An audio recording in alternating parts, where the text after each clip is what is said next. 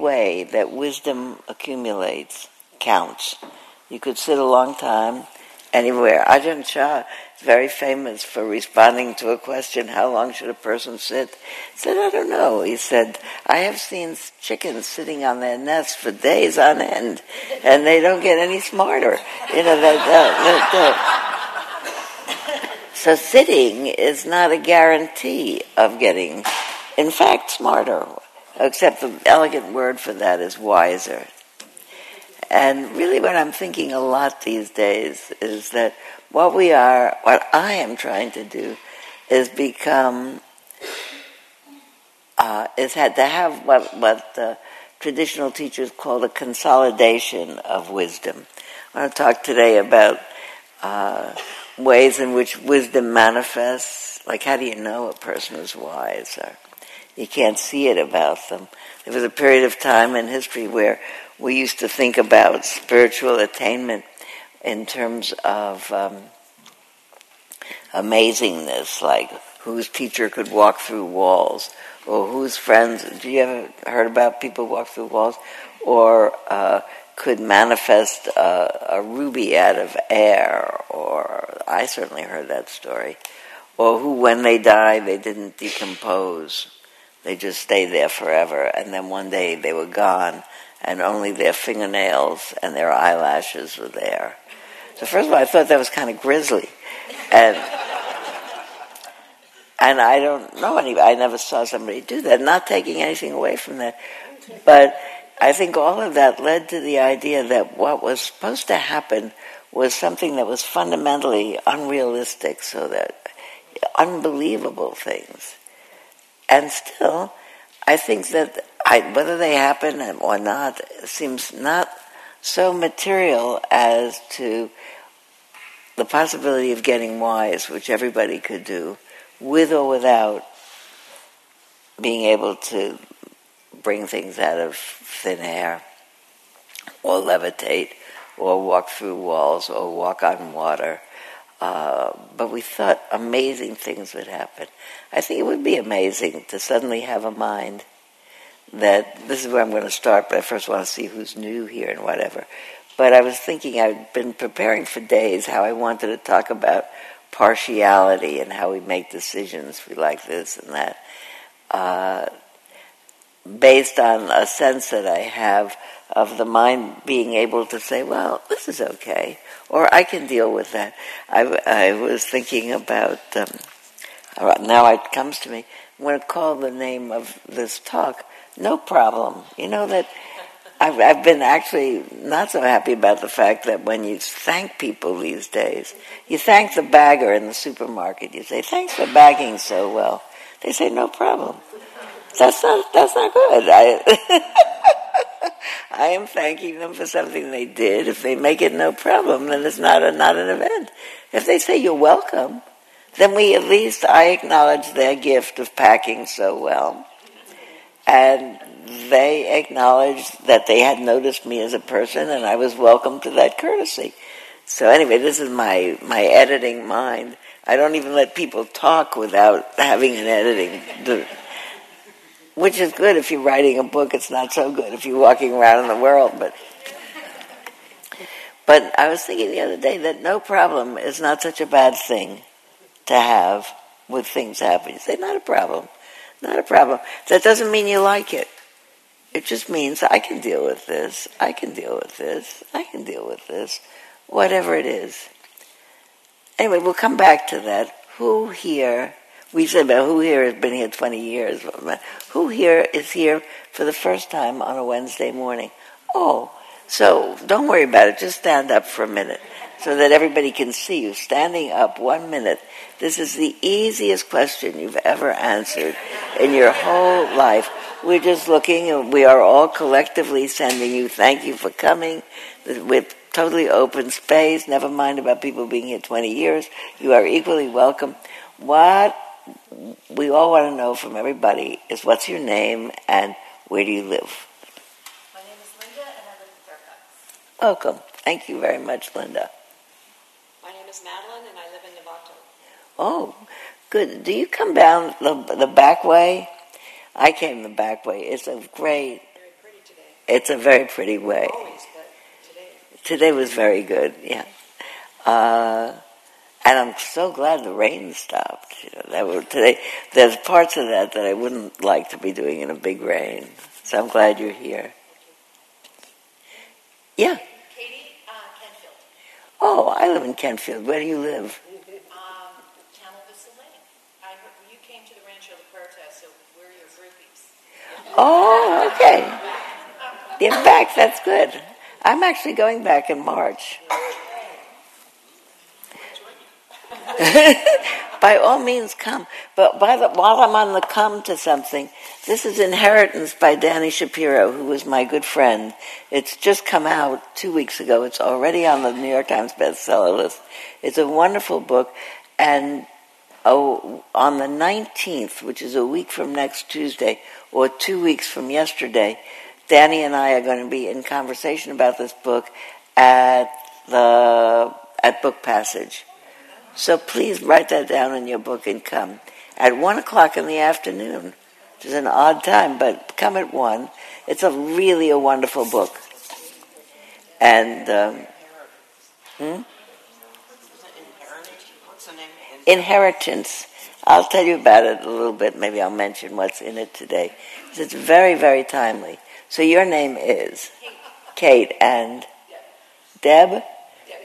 Debbie, happy that you're here. Come to Rancho, come to Book Passage. Yeah. And where do you live? I live in Kentfield. Also, Close to you. I'm on Cypress. you're probably up right behind me. Somebody lives up behind me for many years, and I don't know who they are because there's a fence, and the, you know, Kentfield is funny. But do you have a dog? Not, then you're not the one. uh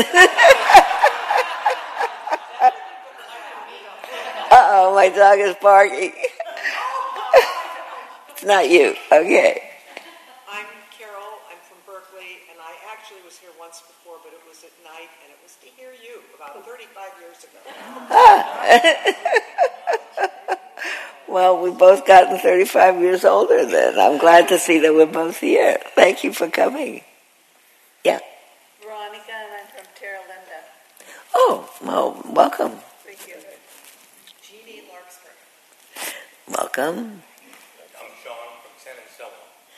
Welcome. I'm glad you're here. I'm Benita. I'm from Southern California. Oh, where do you live? Uh, Buena Park, Knott's Berry Farm. Oh, Knott's Berry Farm. Are you visiting up here? Yes, I'm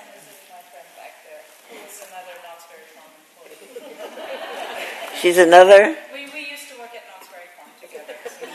was that fun when you did that? much it was my best job ever. Did you administer a ride or were you?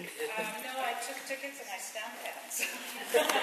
Uh, we went to for the Disneyland for the first time but once we had children. When we had children, you know, when they grew up a little bit, and um, we actually before we had grandchildren, we practiced uh, being on being able to do um, uh, roller coasters so that we could go on with them. So, yeah. Also, come that beautiful way, then back down the back. Um, Ann, I'm recently transplanted into Tomales. Oh, it's beautiful out there. Was it great in the storm? Yes. Amazing and all that. Yeah. Well, good. And thanks for coming. Alice and I live in Tomales also. Ah. Hello, my name is Neil. I live in Petaluma. And my wife works here, so she told me to come. happy wife, happy life. So they say. I'm Susie. I live in Berkeley. I'm glad you're here.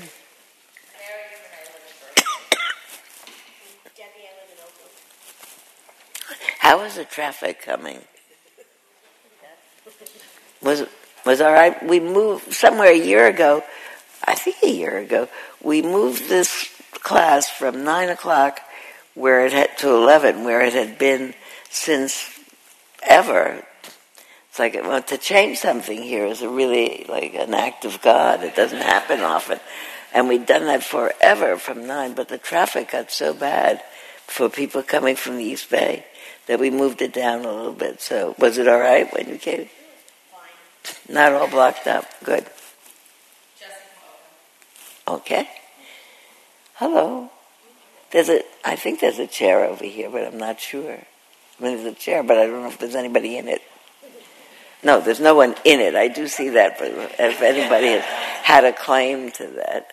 So has everybody said hello? No? Anybody who I've never met? Oh, there. I've only been a couple of times to Wednesdays, but I've been coming for 20 some odd years. When I'm in the area, I live in Friday Harbor, Washington. Oh. Oh, that's great. That's lovely up there, too. So here we are.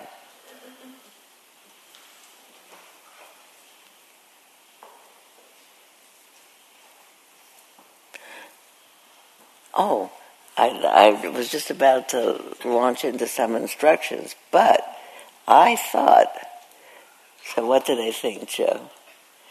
If, You haven't spoken to your neighbor. That's right, if Ace were here, Ace and Brahmani are not here because they're on the East Coast. They'll be back next week. Ace and Brahmani are usually over there, and if I move on at this point, Ace says, Wait a minute, Sylvia, you have forgotten to tell everyone to turn to their neighbor and spend a minute saying hello and meeting them and just establishing some contact person to person. So, on behalf of Ace, go.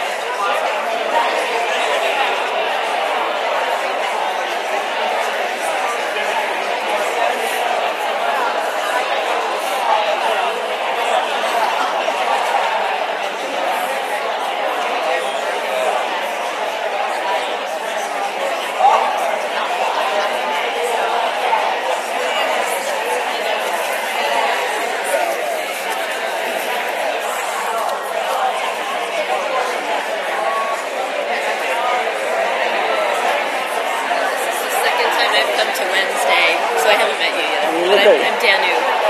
Dan, Danu, Danu. yes. Okay. And I'm, I'm just admiring your hair. Not so many people have. My daughter has curly hair like that. I love it. Yeah.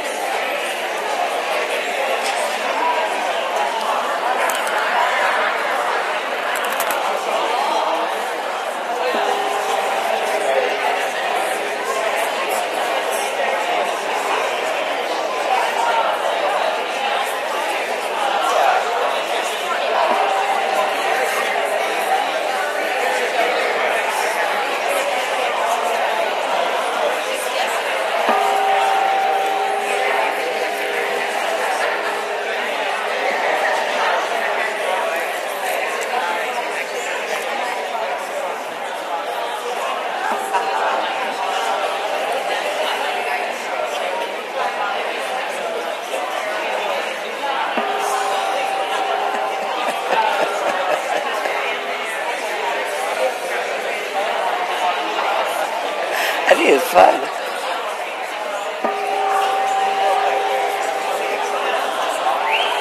No, that's all right. That's all right. I actually think that's the most fun. I and I also think First of all, I, I think that that really is uh, that's the most fun, really. And I don't, and I love it that everybody talks. Nobody has nothing to say. Nobody has nothing to say. And that for, for several reasons, I like it that everybody talks. You get to know a little bit about other people.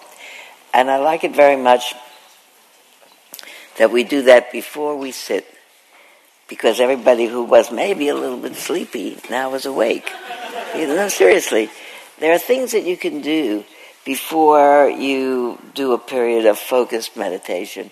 And uh, in fact, I did start by saying that long periods of um, uh, uh, I'm going to say cloistered, cloistered is the word, cloistered meditation, the way we do retreats, are wonderful. I still think they are. I just don't want to make them hierarchically more important than short periods every day, or short periods, or any other kind, short or long.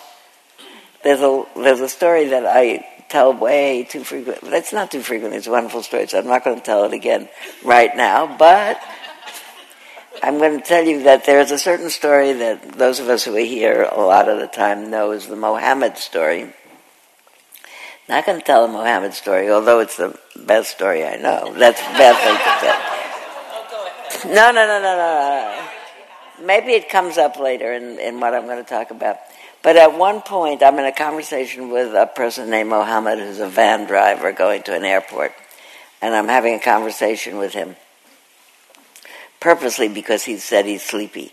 And so I'm talking about one, and there are very few topics left. And so I was talking about, I assumed from his name that he was Muslim, which he said yes, and I asked him about praying every day, how many times, what do you say? And I said, does, is it, does it take long or short to pray? This is the important part anyway. He said, it doesn't matter if you pray long or short. Pray long or short, it doesn't matter. It matters if it comes from your heart.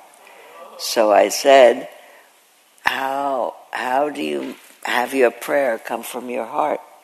And he said, you look around the world and you look at it all over anywhere and you see it's like everybody has been thrown into an ocean and nobody knows how to swim. So when you realize that, you pray from your heart. That's anyway the point of that story. So I don't think that in the end it's about whether we sit long or short, or once a week, or once a day, or five times a day, or twice a year for a week. I think at, at any time, we could be looking around and thinking, Am I connecting with my heart? Do I care? Am I capable of caring in this moment? I think that my new uh, metaphor, or I guess a metaphor is it, um, is uh, there's a certain device that's being advertised on the TV these days for people with um, AFib which is now much more common, especially in older adults, than I remember it as being. And it's a device where you see the person who's talking about that, this device saying, "Look, I'm here in the middle," and you can, it looks like she's in a Starbucks or something. And she said, "I have this device," and she puts it down on the table in front of her, and she puts this finger here, and she said, "Look, I put this finger on one side." And I put the other finger on the other side, and it checks my heart to check whether it's in rhythm or whether it's fibrillating and if it, or something else is going wrong with it. It's a mini electrocardiogram. So she's got the two fingers here. The whole thing is about this big. And she says it registers and I can read it. And it also registers, and I guess her watch is also somehow geared to it. It's some particular smart watch that she's wearing. She said, because if it's not good, it transfers that information to my physician. And they call me or I call them, but they already have the electrocardiogram in front of them. And she said, that's why, the way I, that way, she said, I feel so much better because I could check my heart at any time. And I thought to myself, that's a really good device. I would like that, but I, you see what I'm gearing up to. She is checking the heart to see if it's in sinus rhythm. I think we could all be checking the heart to see that it's in a loving rhythm, whether it's available, whether if somebody walked by in a desperate looking state, whether reacting to them with pity or d- disdain, whether we felt, ah, oh, or whether we saw somebody uh, skateboard down the street and then execute some amazing turn in the air and end up on the sidewalk continuing along, not falling down, not hurting themselves, and you don't know them, you could think, oh, look at that. That's really wonderful. Is your heart available to register the world and respond to it with compassion or with admiration and appreciation? There was an article I thought I would have brought it, but I didn't bring it. Um, in the most recent issue of um, Lion's Roar, a, there are interviews with various practitioners about uh, what's a what practice is best for you, or what practice are you most um, using these days for yourself. And Mingyur Rinpoche, who teaches in the Tibetan tradition, said, I'm practicing appreciation. In any moment, can I look around and find some reason to be appreciating life? So we, you look at somebody skateboards up and lands on their feet, you appreciate.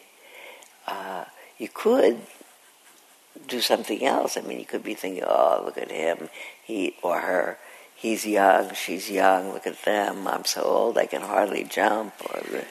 But you could think that, or you could think, good for her. May she enjoy it, which is a much more, it's a connecting thing. If you notice her and you connect to her.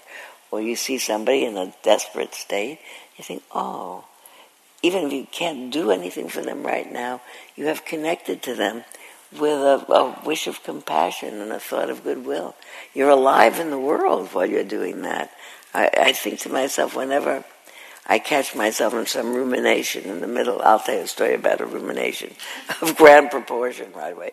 Uh, and then you realize there are all these people around me that I could be connecting to with appreciation or with compassion, in which case I'd be alive. In the other ways, I'm sleepwalking. I'm just going through this life. My heart is not alive. I'm awake. There's, there's a line that, uh, from um, the Song of Songs, which is a, a book within the Hebrew Bible. And uh, there's a line in it that says, I am asleep but my heart is awake. That's a really lovely thought, isn't it? That my heart would be awake all the time. I think that's what we're trying to do. Not levitate or walk through walls or manifest rubies or anything else. I think we're trying for our hearts to be awake. Not because somebody would say, oh, look at that amazing skill, heart awake all the time in that person. Because it, because for me, it would be the happiest way to live. And for my heart to be awake, it has to not be having a problem. We're going to get back to where I started with no problems. I was after after I was reviewing all the things I wanted to bring and tell you about. I um, I ended up thinking as I was driving down the Nicasio Valley Road, I thought, well, it all adds up to uh, some years ago a lot of years ago, 19, no, 2004 or 5, uh, I went with a delegation of Buddhist teachers from all over the world who were meeting with His Holiness the Dalai Lama in Dharamsala. There are a lot of stories about it. It was a great week. But it was a place where I met um, Maha Ghosananda, who's died now. He was the uh, highest ranking Buddhist prelate in Cambodia and he was, uh, and he has been known for, he had been known until his recent death at, at an old age at being tireless in his work for peace, uh, in clearing clearing the world of landmines, or uh, uh, recognizing the dev- and celebrating the ends of uh, terrible periods. A friend of mine met him at the 50 year anniversary of the liberation of Auschwitz, where a, um, a walk began that ended people marched out, literally. The gates were opened symbolically, and uh, a, a bunch of people walked out, mostly, I think, clergy of all kinds, and started to walk. And they walked. At some point, they crossed bodies of water, so that part they didn't walk. But a march continued from April, which was the month of the liberation, until August, and they were on uh, August 6th in Hiroshima uh, for the 50th anniversary of that devastating event in Hiroshima. And he was in both places. I don't know if he physically, I don't think he physically walked the whole thing, but other people joined the walk and left the walk and joined and left the walk. It was an ongoing walk that you could join and leave and join and leave. Something like the um, the pilgrimage uh, that goes on from France until uh, the end of that pilgrimage ta- trail, San Diego de Capistrano.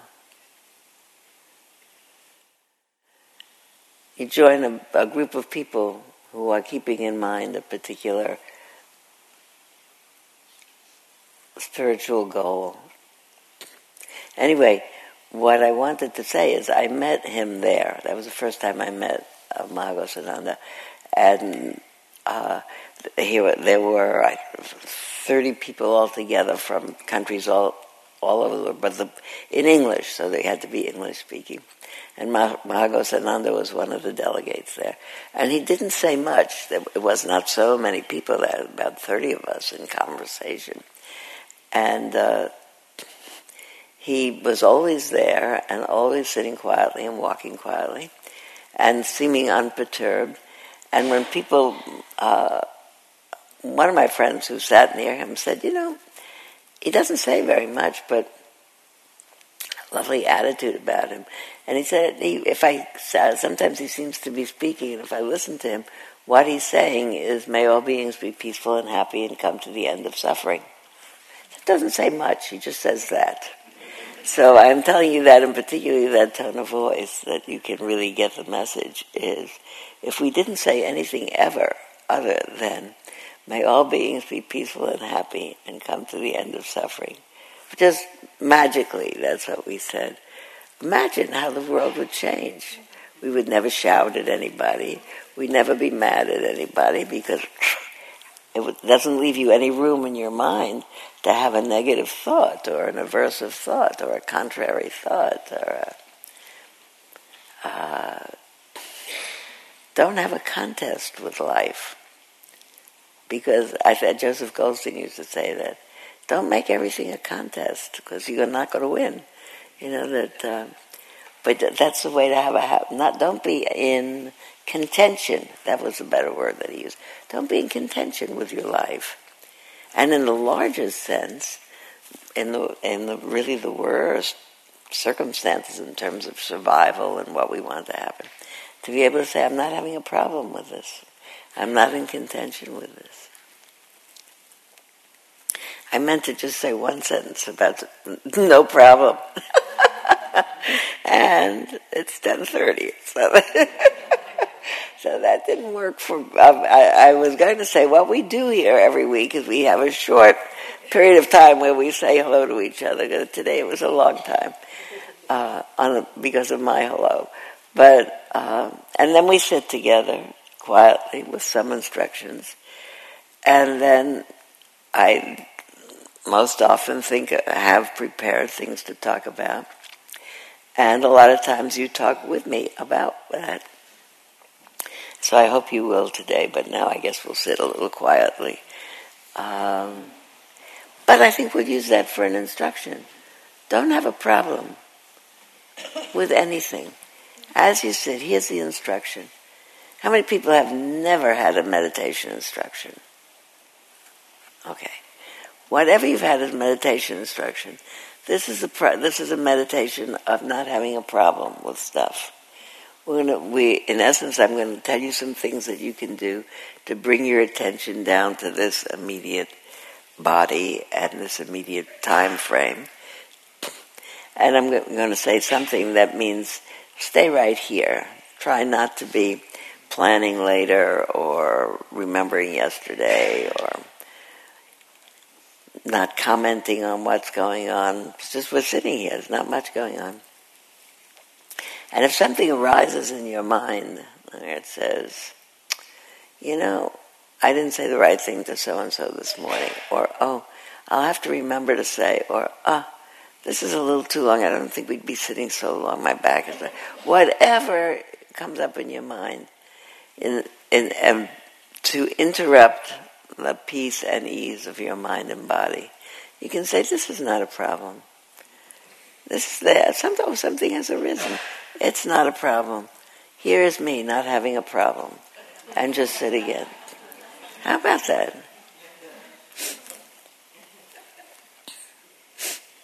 Pam, before we don't have a problem, I have a problem. I don't have tissues. So and I see them on the back shelf there. Oh, wait, wait. The problem is solved, Pam. They're here. Sorry, Beth. All right. Thank you. In terms of life problems, that was about the most minor that I could possibly think of. So sit in a way that's comfortable for you. I, I really like my, well, whoever of my friends starts by saying, sit with dignity.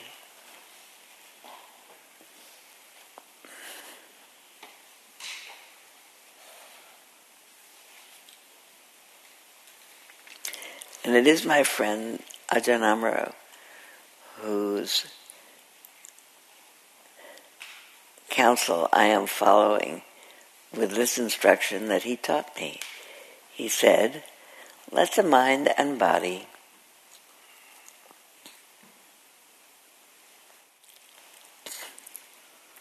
let the mind and body meet the natural peace and ease that is the natural peace and ease of the mind and body.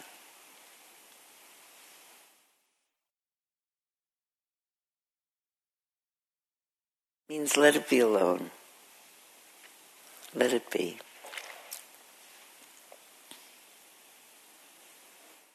Don't do anything. Assume, that was the word I was looking for. Let the mind and body assume the natural peace and ease that is its natural peace and ease.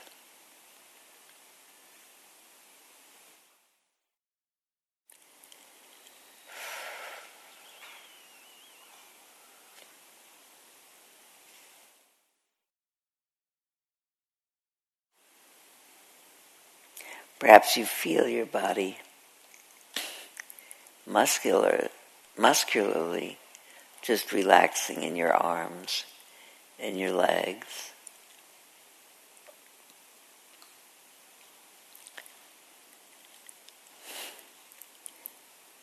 Especially if you are sitting up and with your shoulders back, I always find that my body is a little bit like a coat hanger, and my body hangs on it. So if the coat hanger just stays hanging straight, my whole body stays up.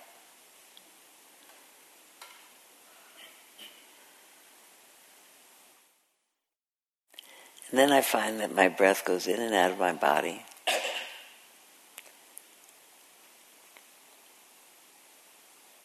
Just by itself.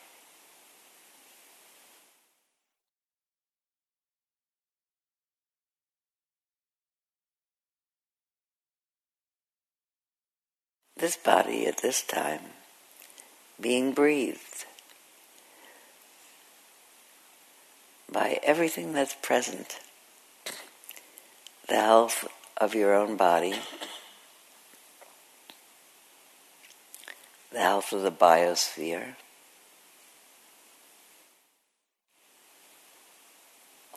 Magic, or the apparent magic, the miraculous working of physiology that continues to convert oxygen into useful fuel for the body and share back into the atmosphere carbon dioxide for the trees and the grass to use for their own physiology.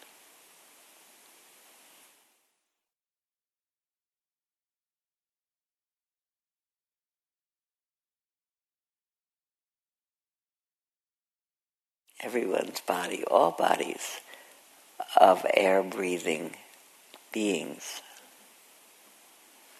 recirculating the oxygen and the carbon dioxide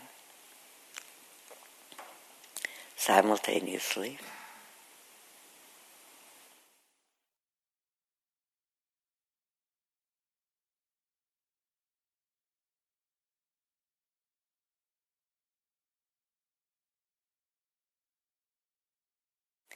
Many people find that noticing how the breath by its own self arises in the body, goes through all its changes, and then passes out of the body,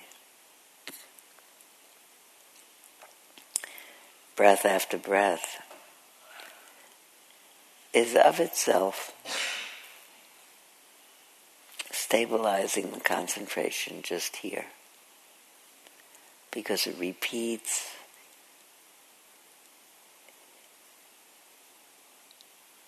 in a predictable way.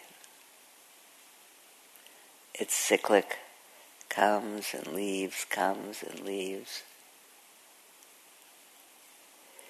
And that as the mind relaxes, steadies itself, is maybe a better word, steadies itself in concentration. It's often less troubled by random thoughts or feelings. As you sit, as we sit, I don't think you need to work very hard to see every single breath in and out. You can try to, you can name them, they're helpful artifacts for concentration. You can also just sit and enjoy the mind and body, assuming its natural peace and ease.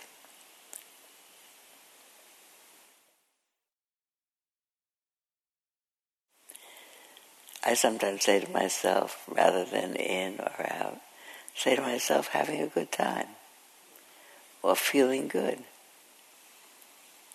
It's another way of commenting on the situation moment to moment, and it's a way of commenting on a way that doesn't ruffle up the mind into agitation.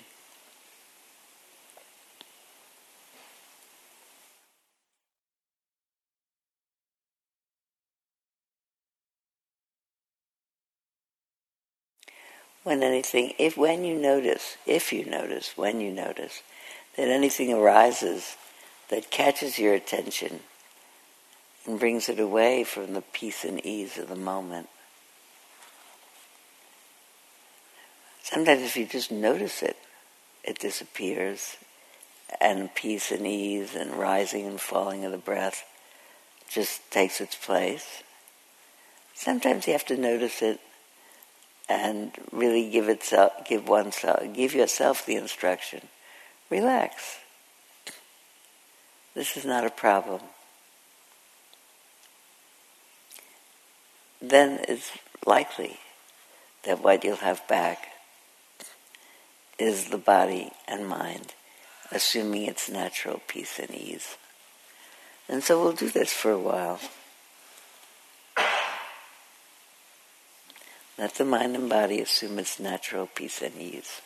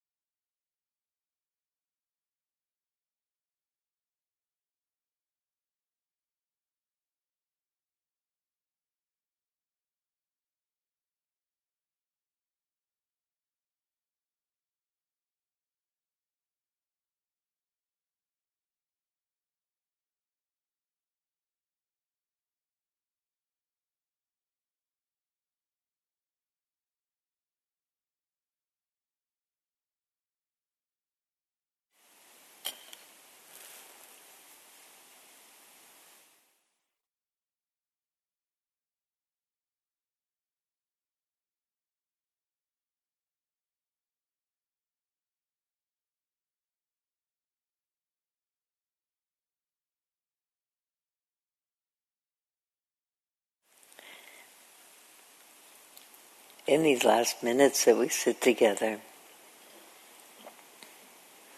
I invite you to mention into the room, if you want to, anybody that you're thinking about or uh, celebrating with or excited for, or that we could um, put into the communal space for our communal hearts to feel awakened by.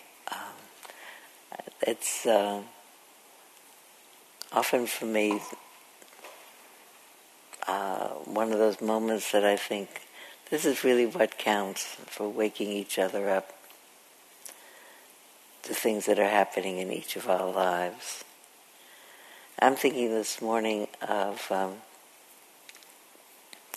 my friend Ilana, who's one of the uh, rabbis at Congregation Rodef Shalom, who has taken uh, a group of, uh, I think, 15 or 20 people down to uh, Tucson, Arizona, to do five days of finding out what's happening on the border and talking to aid workers and talking to people who are taking care of children who have been detained without their parents.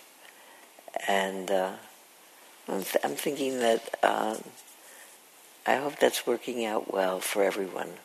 I hope they're learning and I hope that it's not too hard for them. So that's what I'm thinking about this morning. What are you thinking about?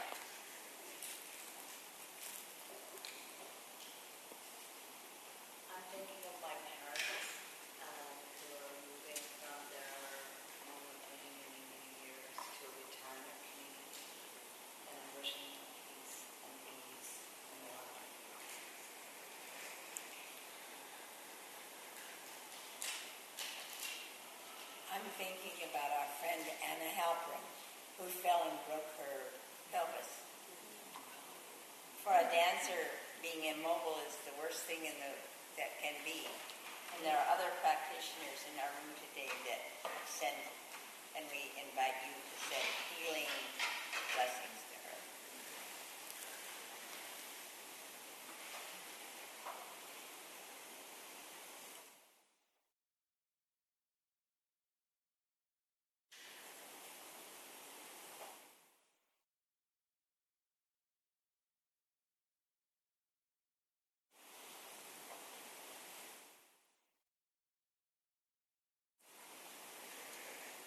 thinking about my friend Tim in San Diego, who that word this week if this new trial drug that he's taking is working, and he seems to be doing very well with it. So I wish he and his family good luck with that. You know, a very kind man I met walking my dog in Petaluma, and he sweeps the streets in all kinds of weather rescues cats, and his partner is taking his job over for about a month because he just had surgery on Monday on his shoulder. And he's just an incredibly kind person and really living close to the bone. And I'm wishing him well and, and see him back on the streets again.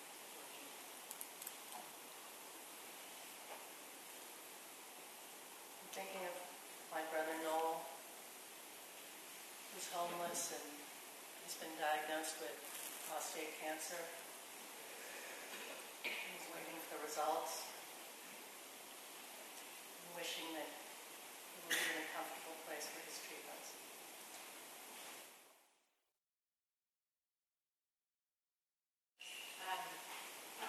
trying to start a new um, practice where I do something for someone every day for which I cannot be repaid. I'm trying to incorporate that every day into my life. And I think if more people did that, we'd have a uh, much more joy- joyful community.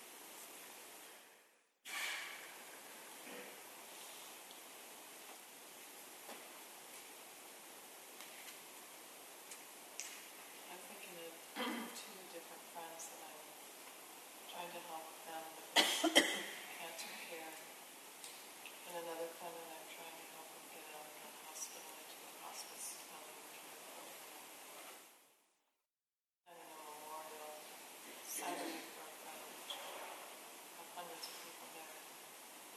thinking about how much it is to hold, much sorrow,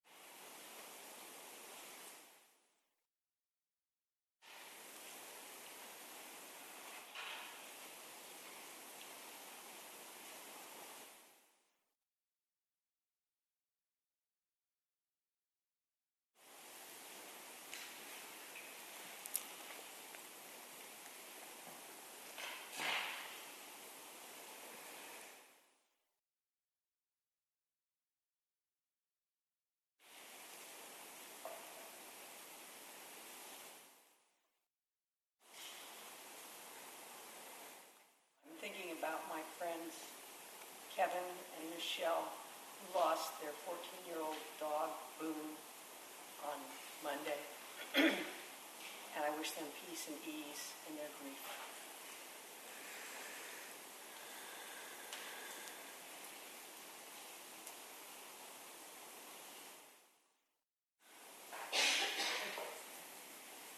I'm also thinking on Saturday, I called my mom's college roommate and had a wonderful, very coherent conversation with her for her 104th birthday. First time I've ever asked to call somebody on their 104th birthday.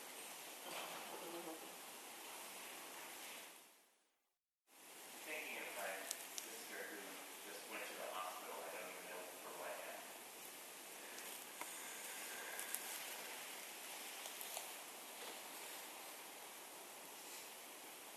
Thoughts from my, from my values friend who has lost career, home, family, and now freedom to his addiction.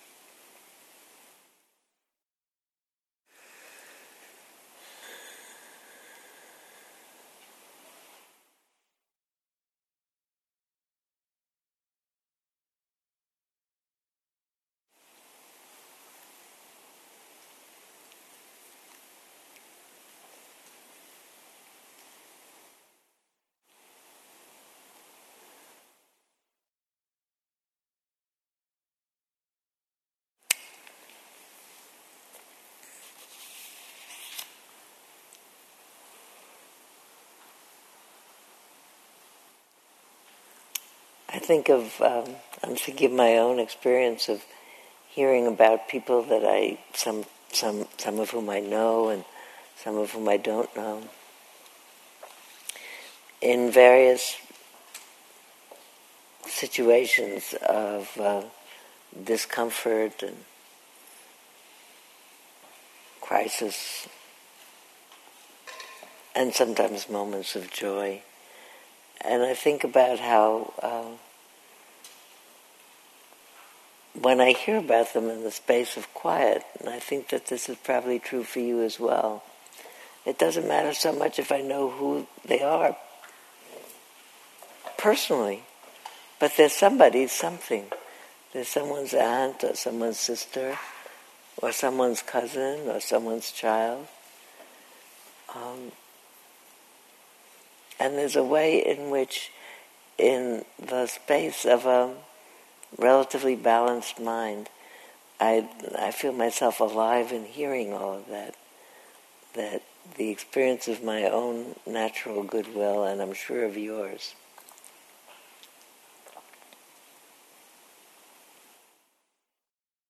We hear something that sounds uplifting. We feel, oh, good. then we hear something else that sounds worrisome or grave. We think, oh dear. We share, we share those experiences.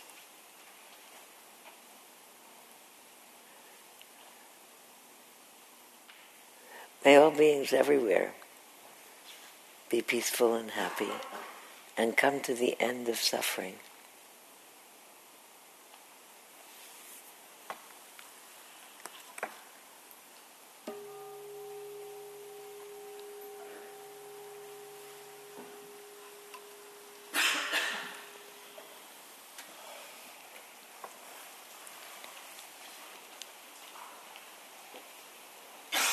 I was listening to um, all of everybody sharing, and I have in front of me a particular page. Maybe I've been carrying it around for a while. I brought it a while, a few weeks ago. Maybe I'll, I'll print out a whole bunch for next week. It's a um, rendering of uh, the four teachings, or the Four Noble Truths, uh, put together by my uh, my friend and uh, Dharma buddy, actually, um, Tony Bernhard, who comes here and teaches from time to time. Tony is currently helping me read uh, Nagarjuna because it's something that he's been teaching for a while. But this particular piece of paper that I really like a lot, uh, when I saw Tony yesterday, I said, please bring me that piece of paper again. I, I want to take it to class. And this, when I was listening now, I was thinking that the Four Noble Truths, the first Noble Truth, which we'll go back and talk about a little bit later, uh, sometimes called the Four Paths. Sometimes uh, when Tony teaches in prisons, where you're not supposed to mention the Buddha because it's a religious thing and the prisons are uh, part of the state system. He doesn't call them the Buddha's Four Noble Truths, he calls them Four Good Ideas. that they're very good ideas. And, they, and, uh, and they're, they're ideas that if we go back and live by all the time, well, I think I, I feel like I could go around, I could not carry any other Buddhist books, and could just carry that around, these four good ideas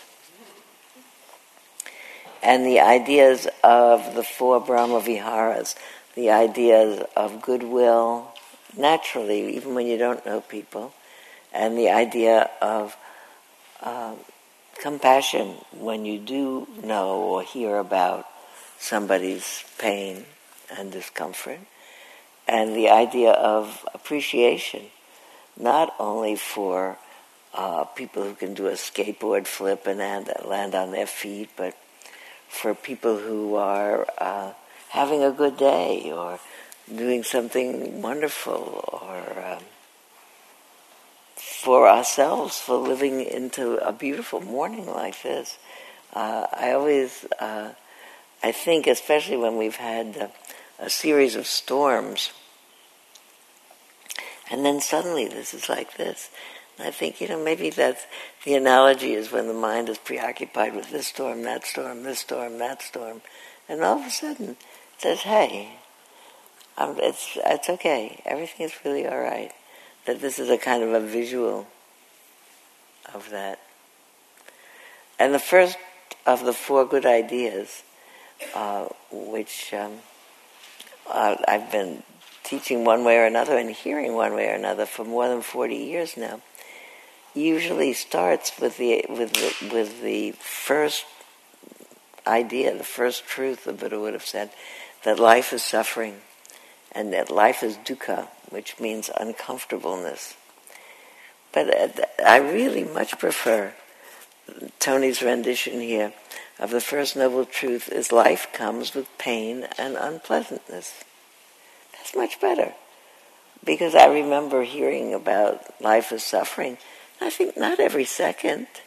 You know, you fall in love, you climb a mountain, you see a wonderful piece of theater, you go out for a long walk with a good friend, you have a satisfying telephone conversation with someone who's more than 100 years old. that you have all of a sudden you feel up. And not every moment is suffering. But life comes with suffering, with pain and discomfort. Because it does. Just because we of bodies and change. And that the idea is that in a life that inevitably has pain and disappointments which are uncomfortable, that the mind could be at ease, say, well, this is just uncomfortableness, but not a problem. This is a lot of discomfort, but it's not a problem. And I think we could talk about that truth forever and ever, and it's the important thing because my own sense is that the more I understand that, the more I understand that suffering is not pain and suffering is not uh, discomfort. Pain is pain, discomfort is discomfort, and there's no way not to have them as long as there are bodies and events. And, but suffering is the, in the sense of what the Buddha said we could. He said, I teach only two things suffering and the end of suffering. And the end of suffering does not mean the end of pain, the end of d- discomfort, the end of unpleasantness, the end of sadness. It means the end of forgetting that those are the things that happen in a human life. It's not a mistake. Everything happens in a human life.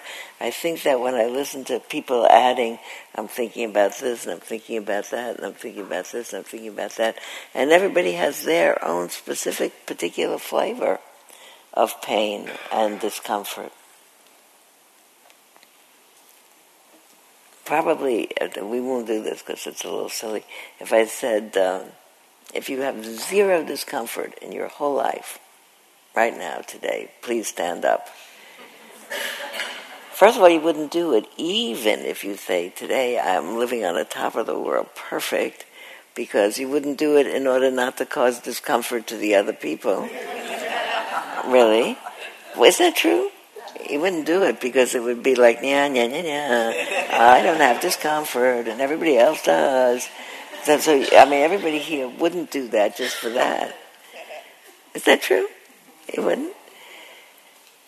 And the other thing is, if you think about it, there's something, you know, the uh, the the wallpaper is uh, peeling in the bathroom, or you know, there's something that could be fixed in your life. You know, there's something that could need fixing or could be other. Not to have something. A friend of mine who died in his 30s, years and years ago, of an unusual cancer for men. He died of breast cancer in his mid 30s, which is unusual. He wrote a letter to all of his friends in which he said, talking about his life, he had a family, he had a profession that was meaningful to him. He wrote a letter in which he said, to be mailed after he died, I would have wanted more, but I never wanted other. I think that's an amazing thing, to not want other. That we usually want other. We have a preference. So I was thinking particularly of that line from uh, Maha Ghosananda, may all beings be peaceful and happy and come to the end of suffering.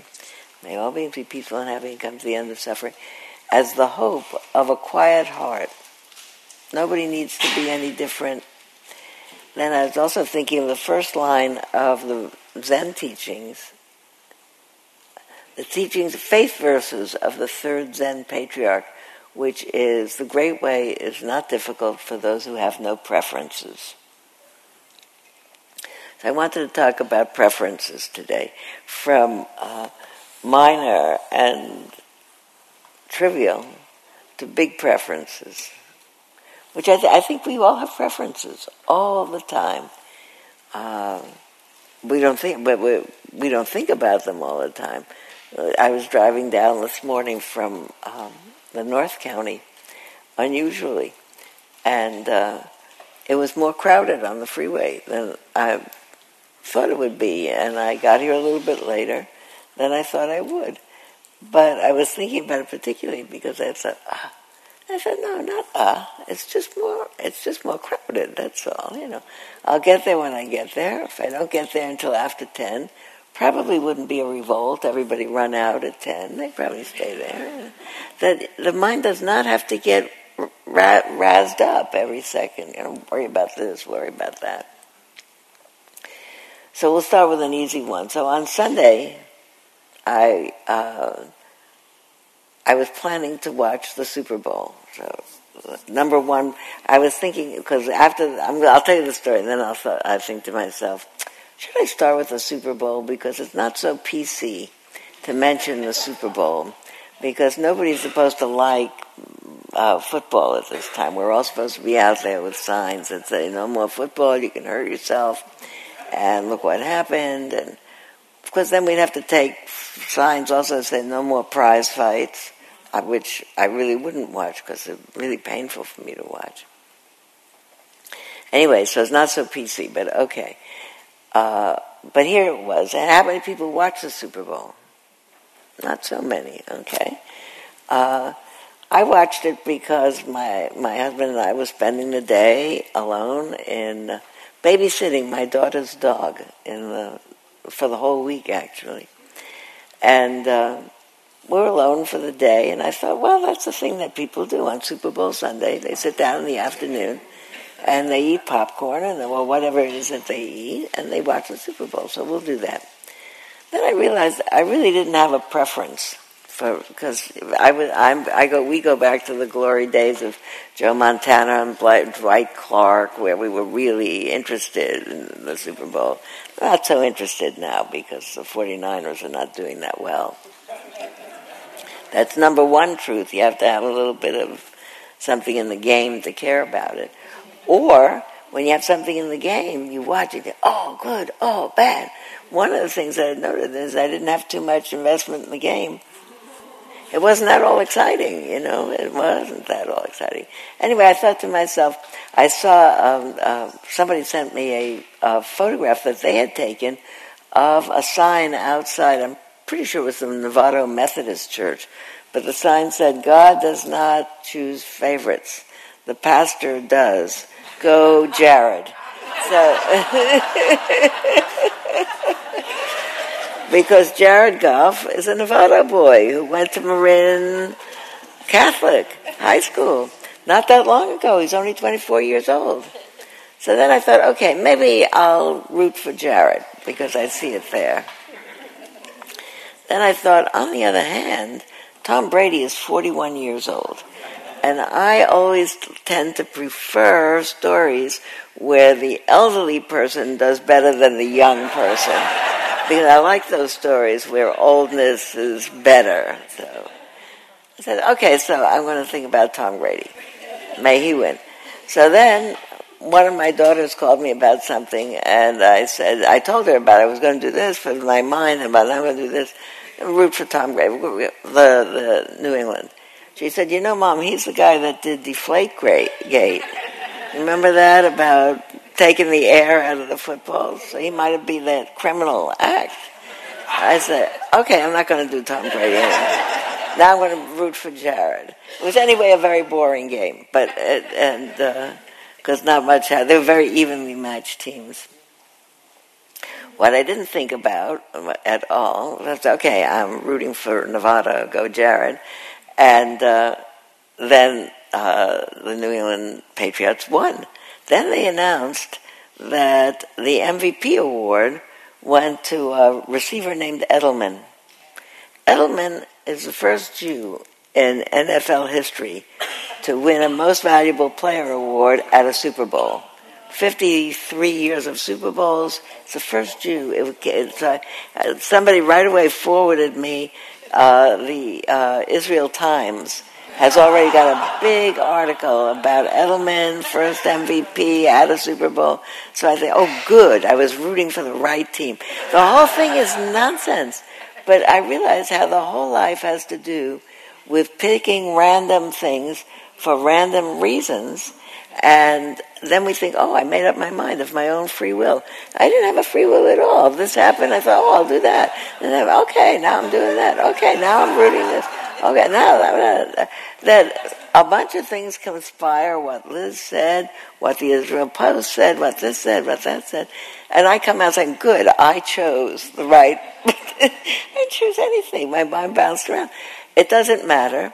I tell you that whole story because it doesn't matter who won. They both got paid enormous bonuses for pay, for playing in the Super Bowl. It, the, the stakes are trivial. Then I think about what if the stakes are important? What if? How many people watched the State of the Union last night? How many people didn't watch? How many people didn't watch purposely? I didn't. Why did you not watch purposely? I didn't watch purposely. Distressing. It was distressing. So uh, it doesn't tell the truth. We could say, well, have you watched Super Bowls in the past? Uh, the, the State of the Unions in the past? You have watched State of the Union addresses in the past, okay? Huh? For about eight years. Who else from the not watching purposely? No, eh, Elizabeth, what? Well, I, I did watch it, but it was to see Nancy, who was amazing. she was a show in herself. You want to say why for the people who didn't watch? Well, at- the beginning, they'd each been given uh, copies of the, speech, and she was, while he was talking, she started just rustling the papers and looking and making notes. He'd say something, and she'd frown, and she'd make and, and then at one point, when he wanted, um, he said he wanted everyone to compromise, and she this huge, huge, right where he could see it, Eh. How many people read that the same way that Elizabeth did? I wasn't watching, so did you think it was right purposely in front of his face?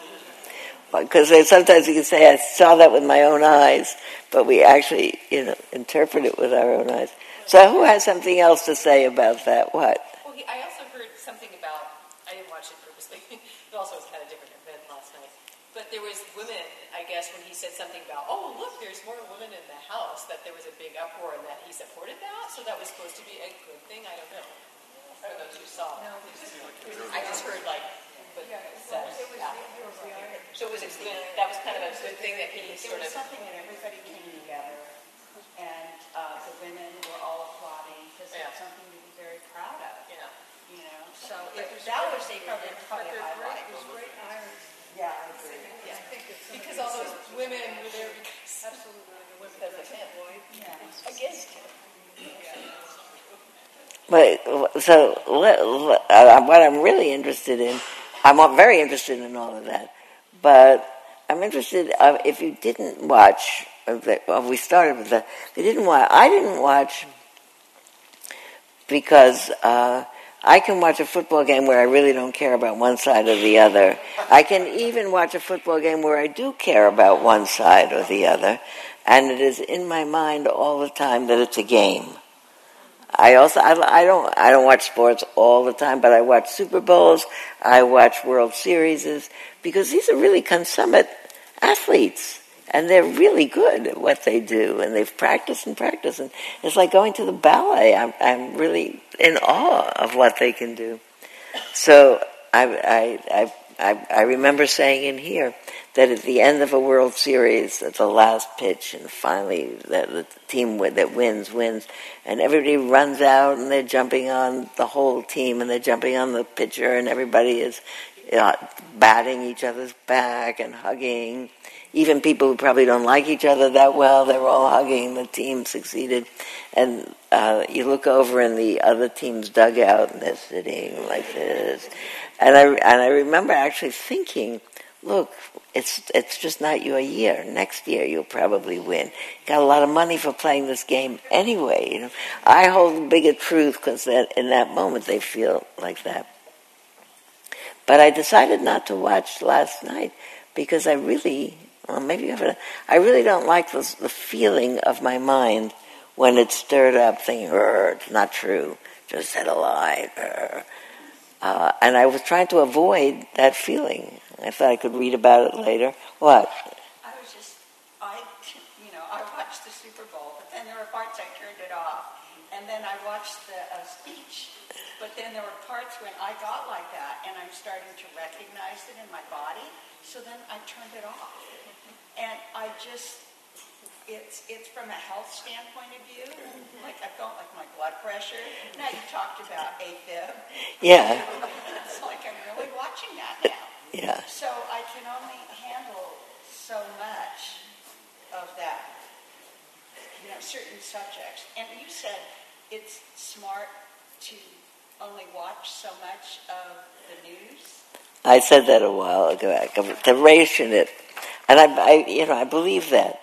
Somebody, um, somebody sent me an essay. Uh, uh, actually, I people, I, I'm happy when people send me, uh, uh what do you call it, um, links to editorials that they like. So someone sent me a, an editorial from Rick Wilson. So you, I already knew before reading it that it was going to be really probably my point of view, but even ha- ramped up a little bit. Uh, Rick Wilson is a um, a, co- a, columnist and a uh, journalist and a speaker on all the programs of political interest, who used to be for all of his life a Republican strategist. And he wrote a book called Everything That Trump Touches Dies. and it's very agitating language. So the article that they sent me yesterday was also agitating, actually. But I was interested in the word he said for uh, uh, people who were going to be watching. He said, I'm not going to watch because it's agit porn. I'd never heard that before. I'd never heard that term before. but does that make sense to you? I know plenty of people who are addicted to agit porn from, um, uh, you know, that walk in the door and turn on their cable. Yeah. I only watched a little bit of it, but I watched when he said something about women that was an applause line, and the Democratic women in white applauded. And the moment that I learned something about myself, he said, "Wait, you're not supposed to do that." And when I heard him say that, you know, I have huge, strong opinions about what's going on in our country. You're, I'm sure, in this room, and I'm passionate about it but I saw a, a spark of someone who was a human that I didn't expect to see. And so I, I learned something about my own oh. um, solid perception of reality that may not always be correct. No, no, no. I, I really tell me your name again. Marilyn. I really recognize that in me, that every once in a while when there's some comment about, well, this has been, this piece of legislation uh, making a difference about in prison reform really happened. And I'm like unhappy to hear that. Really, something good happened. And like it takes me a little while to say, okay. So I see that my mind is also not uh, not a clear slate for receiving. I only want to receive certain kinds of information. But I was, I, but I'm thinking about avoiding agitating. And I, and I want to talk about why I think it's important to recognize the mind that's becoming agitated. And I, this is yet another, oh, here's why, and then I'll tell you the other thing, story, because it doesn't make me look so good again, so I'm going to put it off a little bit. Um, I was thinking it doesn't matter to the world what happens in a football game. It does matter who's the president of the United States. Um, but in either case, the football game or the government of the United States, the truth is that I can't do anything about it other than vote in two years and maybe write occasional letters to the editor or to share with my friends what my feelings are. But my friends usually have the same feelings already. I'm just revving them up. There's really nothing I can do about it. And I was thinking, okay, that's where the line goes. Since there's nothing I can do about it, Tony was talking, Tony and I were talking yesterday about there's nothing I can do about it. I have two possibilities. I can actually have compassion for the whole world, because look what we're doing to ourselves. That's one possible. And the other thing is there's nothing I can do about it, is I can be angry and bitter and mean spirited and mad at the world because it's messing itself up. And I really wish that I could stay more on the compassion for the world side. I don't think that it means, if I could stay on the compassion for the world side, that I wouldn't do the equal amount of teaching or saying or voting or contributing or whatever it is that I do. I'm absolutely convinced I could be as much of an activist for peace, loving the world, as being embittered by it, maybe more by loving the world. Aja Maha Ghosananda walked, I don't know that he walked all the way from Auschwitz to Hiroshima, but he was in Auschwitz and he was in Hiroshima. And he was in his 80s already. And he had seen the terrible um, war in Cambodia and struggle in the 70s. And he'd been a very, great source of solace and peace for many, many people in displaced persons camps during that time. And all he could say was, May all beings be peaceful and happy and come to the end of suffering, not just the beings with whom I agree. And that's what I think is the amazing piece of changed mind. Could I really, could I really actually feel compassion for all beings? Maybe even specifically for beings that are hurting themselves and other people out of ignorance. It's pretty easy to wish well for the people that you care a lot about. So I was coming home. This is a story I was putting off telling you. Because I wanted to make the point, I'll tell you that too before I tell you the story, lest, lest it put me in too feeble a light or something. Uh, I, wa- I really wanted to talk about this whole business of free will. Tony and I agreed yesterday that there's no really thing such as free will. It's all conditioned will. But we decided that there is a thing called free won't. and that that's what practice is about. That was that, you know, I made that free choice to do that. Is that good? It was actually Tony who thought about that, but I, I thought it was great. Free won't. That that's what practice is, learning to inhibit to do, to say something. I just have to tell you this. No, you don't. You could think it over, you know? Uh, I just have to get this off my chest. This is a mistake. Somebody says that to me. I know right away it's not going to be good. You know, that, or I'll be frank with you. No, I, you know, I don't want people to not, to not, I don't want people to lie to me, but they could censor how they're going to put it out. In due season will I speak, not out of season. For the other person's benefit will I speak, not for their harm. Gently will I speak, not harshly. In truth while I speak, not in falsehood. Um, it's a fifth. Did I say for their benefit, not for their harm? Yeah. In truth will I, for their benefit, not for their harm. There's another one. Gently will I speak, not harshly. Anyway, there should be five and they are in the uh, Buddhist, Buddha's uh, set of laws for monks. They're in the Vinaya and the monks' laws, and they're called.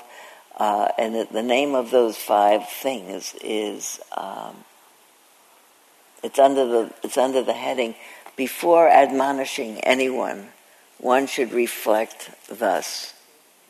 Is this a good time? Am I speaking honestly? Am I speaking gently? Am I speaking for their benefit, for their not harm? In kindness will I speak, not in anger. That's the fifth one. I used to have that when I, when I had a psychotherapy practice. I had that in a printed out in a frame on my desk, I think, or somewhere in the the studio in which I saw people, and people often borrowed it, asked to borrow it, to take it home, and oh, they say, I'm going to, I'll go with it to Kinko's in the days that you couldn't scan something. I'm going with Kinko's, I'm going to make a copy, and I'm going to put it up on my refrigerator, which is where people put up things that they want to see all the time. Or I'm going to put it up on my bathroom mirror, so you see it all the time. So I was coming home from Puerto Rico a week and a half ago. I went to Puerto Rico uh, because one of my friends was able to secure four tickets to Hamilton, which is all anybody could get. There were there were 20 performances or something, and you had to call on a certain day at a certain time, and she was up at 4 in the morning in Washington, D.C., on the phone with a central. Anyway, she got four tickets. And I went with that particular friend and, uh, and uh, Sharon Salzberg and uh, one of my daughters. And we all met in San Juan. And we were there for a week and it was great. I, another friend of one of them joined us. It was a really great, wonderful week. I had a perfect time. I'm telling you all that not to say, yeah, yeah, I was in San Juan, but to set up the set up the the, the, the backdrop to the story I'm going to tell you.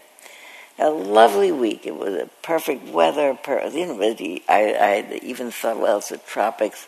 It'll be muggy. It'll be humid. It was perfect. It was beautiful. There was a sea breezes there, there are lots of places in the countryside in Puerto Rico that are not yet built up. There are places where people are unable to get to a main road without a lot of roundabout traveling. There are places where people are getting electricity just now. There's a lot of destruction that has still not been fixed up. There are also a lot of people whom I met while I was there who are uh, uh, some of them uh, people who live in Puerto Rico, young people in Puerto Rico, uh, paired with some uh, young people from the United States who are yoga teachers and community organizers who are there working on getting communities up and working all the parts of the community together. I did some teaching there. It's altogether a wonderful week everything was good. I felt good. We got along perfectly. Everybody was interesting. A wonderful time. I set it all up because then we started to come home, and it's a very long trip. And it was a very long trip going, but it was the same very long trip because you have to do two flights. But somehow going, I was excited about it. Coming, get on the first first flight is four hours and something, and then there's not enough time to catch the next plane out of Atlanta, but we did, and it's another seven hours out of, in that. It's long, and sitting way in the back of a plane, like this, for four hours and then seven hours, and I have an old body. I guess it started to get really tired, and I start to have thoughts. a dumb idea of you to come all the way to Puerto Rico at your age. These other people much younger than you shouldn't have come. That's like a normal thought for me, you know. It's like a first line, uh oh, it has to do with oldness. Then I think, uh, if I'd thought it over, I would have thought, you know, this is just a whim. You don't have to do that. You want to support Puerto Rico, you could just contribute. Why did you come? That was a dumb idea, but you always do that. You think, you act before you do that. And I've got like somebody standing on this shoulder, talking in this ear, telling me all kinds of things that aren't true. Maybe it's very foolish of you. You uh, you don't think over things. Uh, could have done something else. But just an ongoing. Well, you know, you have to really make allowances for your age. You should think more the next time. I had a whole bunch of things that and then I have another part that starts up because I realize at some point that not only does my back hurt, my body doesn't feel good, but now I feel worse from the bad thoughts about what was going on. So then I think about wait a minute. The, op- the inverse of that story is I'm an old woman who just went on two long plane flights to spend a week in a, in a place eating other food and keeping up with four people who are way younger than I am and swimming in uh, lakes and rainforests and standing on the waterfalls in the middle of those lakes. He did fabulous things. Well, think about those things. Think about the waterfall. Think about the lake. Think about the rainforest. It's like having somebody in both ears telling you stories, and you have to decide which story am I going to listen to? Which one do I want to editorialize? Which one do I want to believe? And I, am really, I'm telling you this whole story not to say that I was, because even uh, insight, look what I, I was having really insight into the truth of the second noble truth, uh, Uh, or the validity of the second noble truth. We make things worse for ourselves. The truth is, I have a backache and I feel a little squashed back here. And we didn't bring enough food to eat on the trip, and everything that they have on the plane is stuff that I don't eat. And that's the truth. It's not the worst. I'm not flying infinitely. I'm going to eventually land. There will be food. I will lie down. My back will feel better. It's not irrevocably hurt. But here is this thing, and yeah, and yeah, and yeah. And over here is but look what you did, look what you did, look what you did. Don't do that. It's like the mind purposely is looking to agitate itself. Why is that? So, which I'm telling you again the story in so much self preoccupation, because I think you probably know that about yourself. Something is aggravating you, and you say to yourself, if I put this down and say, that's what's happening, okay. That some, somehow that's wrong. You have to keep worrying it to death. Or, can't put this down, can't give up this anger. That what's in the mind that it does that? I was thinking that maybe what we're doing here, and maybe what I hope the good of my telling you that whole story, is that talking about practice as habits, recognizing the habits that create suffering in the mind, and dehabituating yourself to those habits. The only thing we can do, possibly, is change habits. How many people have ever changed a habit in their mind? Tell me a few. Stop smoking. Stop smoking. What else? Eating less. Eating less. I love sweets. You don't need that. All right, there's a habit. Every night after I brush my teeth. What? Floss after I brush my teeth every night. You do that? Yeah. no, that's very good. All in favor of her habits. okay. Recognizing thoughts that aren't happy or fun and canceling them and replacing my thoughts. Can you do that? Yes. A hundred percent of the time? No. I'm aware of it. No, that's that. It's I forgot your name. Veronica. Veronica, and that's such a great name, Veronica. You hardly know anybody named Veronica, but it's a great name.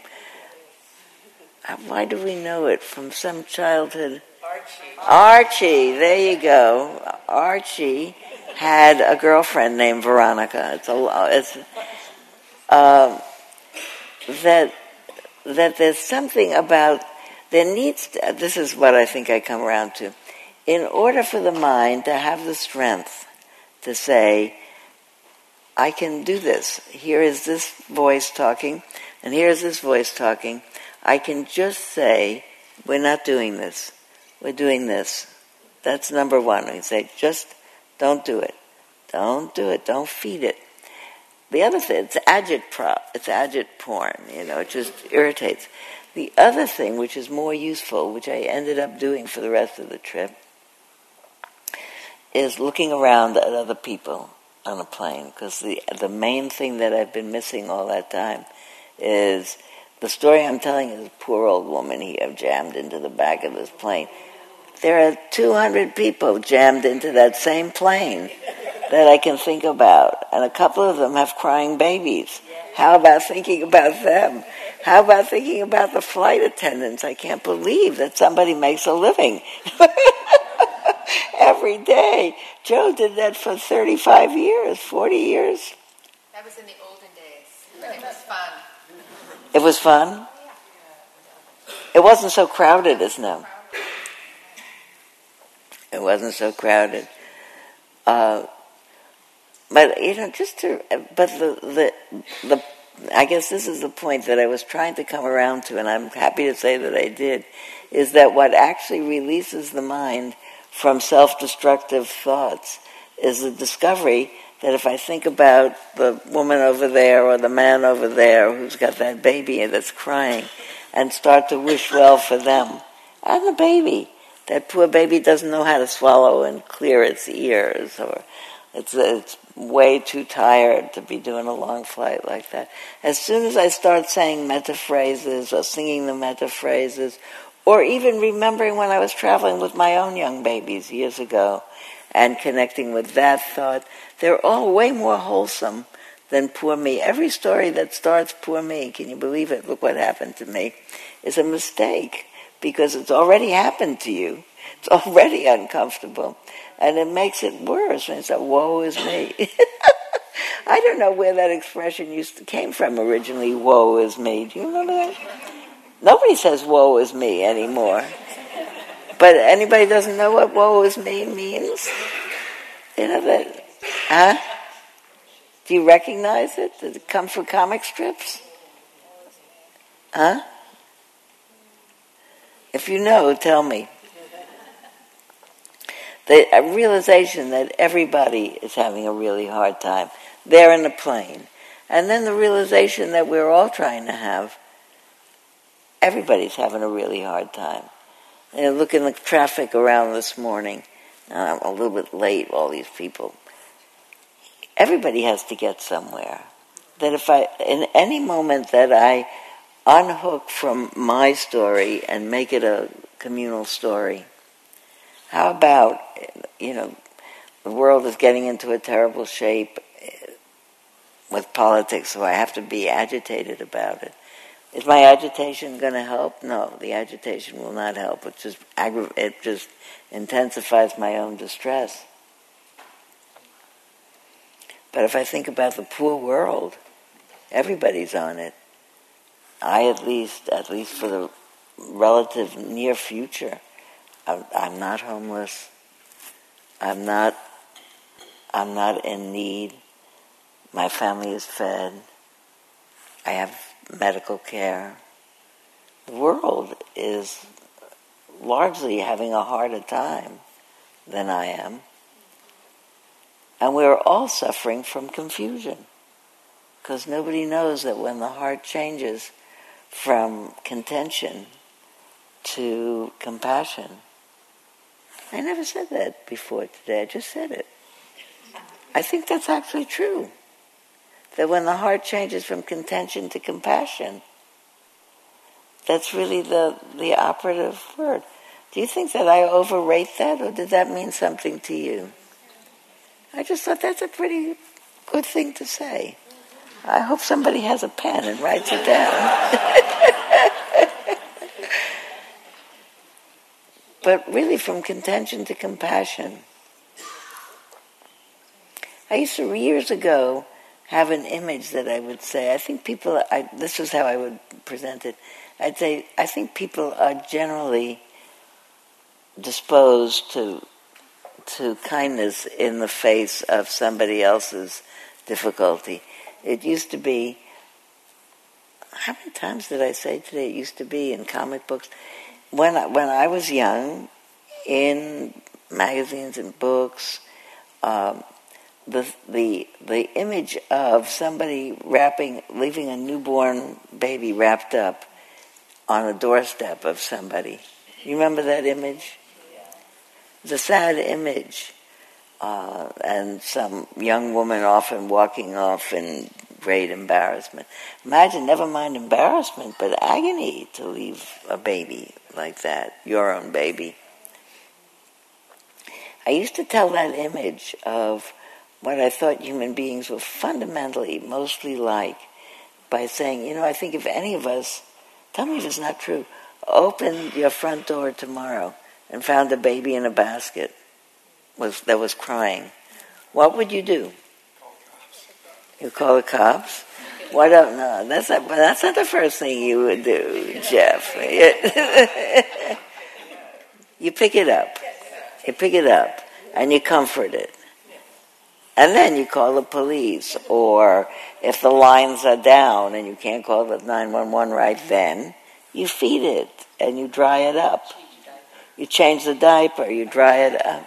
What? Being a nurse and working with babies, comfort, diaper, then call the police. You do the diaper, you do the food, and you call the police after that. And you calm them down.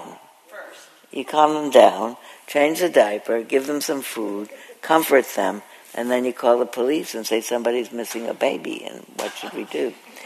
But nobody would open the door and say, ah, it's the wrong gender.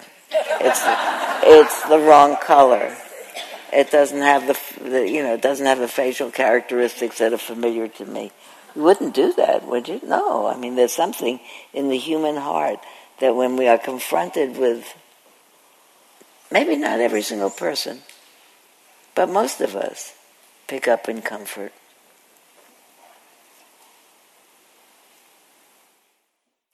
maybe I maybe actually I, I thought, oh, maybe I should feel embarrassed. I told that story. I think I'm not because I think the point I wanted to say is when we're hungry or tired or uncomfortable, change the diaper, feed them something. and, and, and that, that most of us are inclined to compassion. And the, the reason that we hesitate with anything that we don't that we don't where it doesn't flow out of us is because somehow we're confused. That I don't feel compassion for certain political leaders. I am in that moment confused about the fact that that particular person that I'm not feeling compassion towards couldn't be other and is doing the best they can that's probably also in pain. I could feel compassion and um, disapprove. I could feel compassion and not make the problem worse.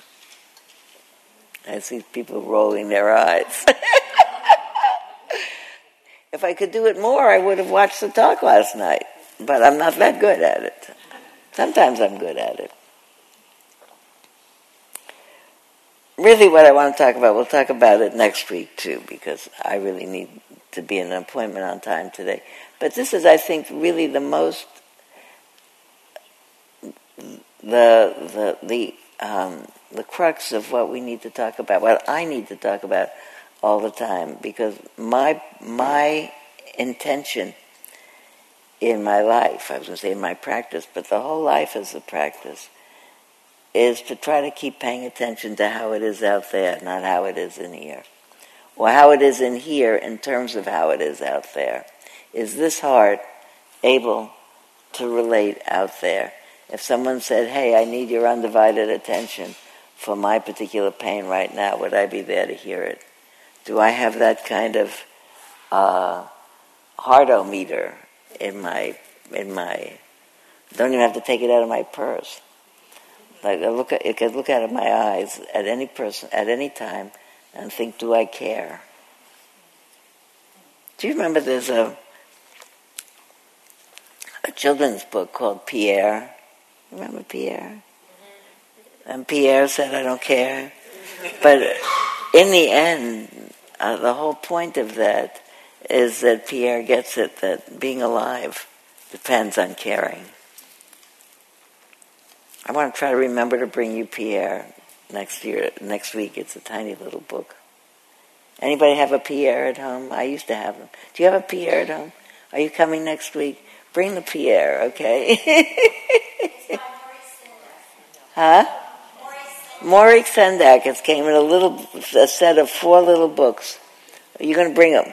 Okay, good. What's your name? Tanya. Tanya. Bring it. Okay. May all beings be peaceful and happy and come to the end of suffering. And Ace will be back next week, I think, in time to remind us.